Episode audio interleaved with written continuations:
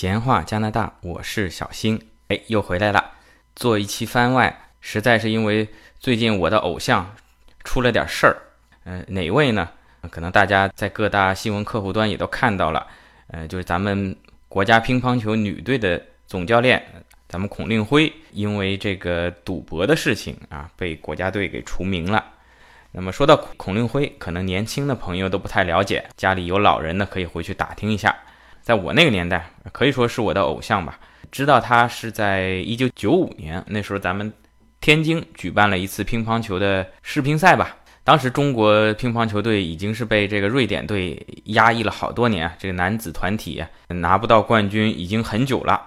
当时呢，也是咱们现在的蔡乒乓啊，咱们被骂的狗血喷头的足协主席蔡振华回来啊，大胆的启用了一批新人啊，再加上这个老将马文革啊，您您听这名字应该是个老将。当时的新人呢，主要就是有孔令辉、刘国梁，可以说是双子星吧，再加上。上海有一位削球手叫丁松啊，再配上老将马文革、王涛，一举夺回了世乒赛男子团体冠军啊！因为我记得后面紧接着九六年在美国亚特兰大的奥运会上呢，中国队啊是包揽了乒乓球项目的四块金牌啊，其中孔令辉跟刘国梁搭档也是获得了男子双打的这个冠军。而在两千年悉尼奥运会上呢，孔令辉呢是得了这个奥运男单的金牌啊。而且在决赛中是击败了啊，咱们中国人们老朋友瑞典老将瓦尔德内尔啊，可以说当时跟刘国梁两个人是国内炙手可热的小鲜肉吧，差不多相当于现在孙杨啊，或者说是宁泽涛啊这种又帅然后成绩又好啊，并且个人觉得孔令辉啊比刘国梁可能还更帅一些啊，因为更瘦嘛。大家可以搜搜当年的照片跟现在的照片啊，岁月是把杀猪刀啊。如今又出了这么档子事儿啊，真是非常的令人遗憾。当年的偶像，现在当然也可能有些内幕，有些阴谋论了。这个咱们不了解内情，不能乱说啊。总的来说呢，希望他日后能够一切顺利，争取早日能够回到国家队为国争光吧。听到这儿，可能有听友还不知道这个孔令辉出了什么事儿呢？就无非是男人那点事儿嘛，就赌博啊，在新加坡赌博欠了一些赌债，后来呢？追债的讨上门来，哎，这个事情败露啊！当然他自己发声明是说帮亲戚朋友拿的这个筹码，并不是本人参与了，内情这个也很难说得清楚。那么新加坡的赌场咱们没去过，在我所在的蒙特利尔有咱们加拿大最大的赌场，我去过一次。借这个机会，给大家简单介绍一下。当然我也只去过一次，所以有关黄赌毒这类的东西，我一般来说是不沾的啊。这不是为了听友我去了一次嘛啊，但是可能讲的也比较不详细啊，这个也无所谓。我想大多数听友对这个也是不感兴趣。各位女性听友也可以啊，看好自己的老公、男朋友啊，还有小孩儿啊。当然小孩儿这个问题不大啊，如果没到法定年龄呢，他是进不去的。那么这蒙特利尔的赌场呢，是加拿大最大的一座赌场，建于一九九三年，它是在一个人工岛上。这座建筑呢，最早是在。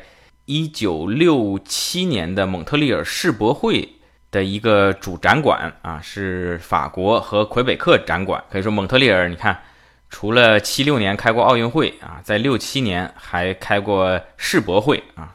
呃，当年也是曾经是加拿大最繁荣、最富裕的城市。现在呢，等于是有点沦落了啊。这个呃感慨的事情不说了。我上次开车去的，给我感觉啊，这个赌场非常的难找。跟着这个导航，呃，过大桥，然后绕到这个人工岛上，东绕西绕啊，走了好多冤枉路才开进去。好在是免费停车的啊，是不是？这个赌场一般为了吸引人们过来输钱，很多东西都是免费的哈。停车是免费的，呃，然后像里面咖啡啊、果汁啊这类东西也是免费的。之前经常有听到说某某赌场里面红酒啊、吃的啊都是免费，这个我倒没找到，因为要开车，酒也没仔细找。这个吃的好像是也没有，因为它上面有几家餐厅还要赚钱嘛。而且我去的比较早，早上大概十点多就去了吧。啊，一般专业赌徒可能都是吃完中饭下午才去啊。去的比较早，车位也比较空，随便在这个地下车库找了个地方停。之前有一期讲尼亚加拉大瀑布的节目，曾经说过，在安大略省尼亚加拉市和美国这边的尼亚加拉市的赌场的情况啊，呃，那边的赌场呢，在我看来，跟咱们澳门赌场相比呢，那根本就是敬老院啊，不能说敬老院可能夸，就老年活动中心吧，里面就有百分之九十五以上的都是老头老太啊，甚至说是坐着这种电动轮椅啊，一般都抢靠墙的这种老虎机的位置，为什么？靠墙边有插座嘛。啊，这边一边堵着，那边一边给自己的电动轮椅充电，感觉都是七老八十的。嗯，老虎机选最便宜的啊，坐在那儿呢就玩一天啊，输赢也没有太多钱啊。当然，这种老虎机嘛，肯定以输为主吧。但是，按照这个输的速度和每把输的量来说呢，每天也没多少钱。你到哪玩不是玩嘛？特别是在加拿大，可能啊，这个老人啊跟子女的这种关系呢。并不像国内这么紧密。如果是独居老人，对吧？如果老伴儿先走了，或者离婚，或者根本就没有结婚的，那你说年纪大了干嘛去呢？又没有咱们国内这种哈热心的社区干部来问寒问暖的，那每天啊去参与参与赌博，那就相当于咱们国内跳广场舞。那蒙特利尔这个赌场呢，给我的感觉啊，外观很漂亮，因为说了是之前世博会的一个主展馆。那么从内部来说呢，啊，大同小异啊，可以说百分之五十以上呢也是老虎机，里面呢老人也是占了大多数，同时也有一些年轻人玩的啊，像呃赌骰子啊，这跟澳门一样，大概有那么几台桌子啊，玩二十一点，还有这个俄罗斯轮盘赌这一类的啊，有一些，具体我没有数有多少张桌子啊。感觉我去的早，上午呢人气也是一般啊，人不是太多啊。呃，等吃好中饭呢，下午人呃就多起来了。那么玩纸牌的、玩骰子的，这里面咱们呃华裔也不在少数。另外呢，在这个赌场楼上呢，有一些餐厅啊，有意大利餐，有在仅有的几家餐厅里面啊，就有一家中餐厅，说明咱们华人到这边参与的呢也是不少啊。总的来说，咱们亚裔，不管是华人、日本人、韩国人，咱们亚裔好像偏好赌博啊。澳门也好啊，新加坡也好啊，这个赌场的规模啊，可能已经是不次于或者说超过美国这个拉斯维加斯啊。特别是咱们中国啊，虽然合法的只有澳门，在大陆地区呢，从表面上来说，这个经营赌场是非法的。但是咱们不是还有上交所、深交所嘛，还有 A 股、B 股嘛，这个大家。哎，也可以去赌一赌，对吧？说回来，蒙特利尔的这个赌场呢，它是国家经营的。嗯，从加拿大联邦法律来讲呢，赌博呢是跟刑事案件相关联的。但是，但是，因为加拿大是个联邦嘛，在真正操作层面，对于赌博的处理是否合法，这个权利是在省跟地方的。所以，表面上联邦来说，赌博可能是不合法，但是各个省，包括安大略省。魁北克省啊，呃，各个省吧，赌博都是合法的啊。就像在蒙特利尔，它这个赌场的经营者呢，就是魁北克的博彩局啊，就平时发行彩票跟赌场，这都是一个政府机关在运营的。这里插一句，有一次讲报税讲过，就是在蒙特利尔，你买彩票如果中了奖呢，是不用交个人所得税的啊，不像国内，你比如说中了双色球五百万。啊，你要交一百万百分之二十的税啊！这里呢，嗯，中彩票还有包括赌博赢的钱呢是不用交税的。我的理解是这样的，因为你彩票所赢的这些钱是其他彩民买彩票的钱，那其他彩民买彩票的钱呢，已经是交过个人所得税的税后收入了，等于大家都是税后收入来参与这个乐透。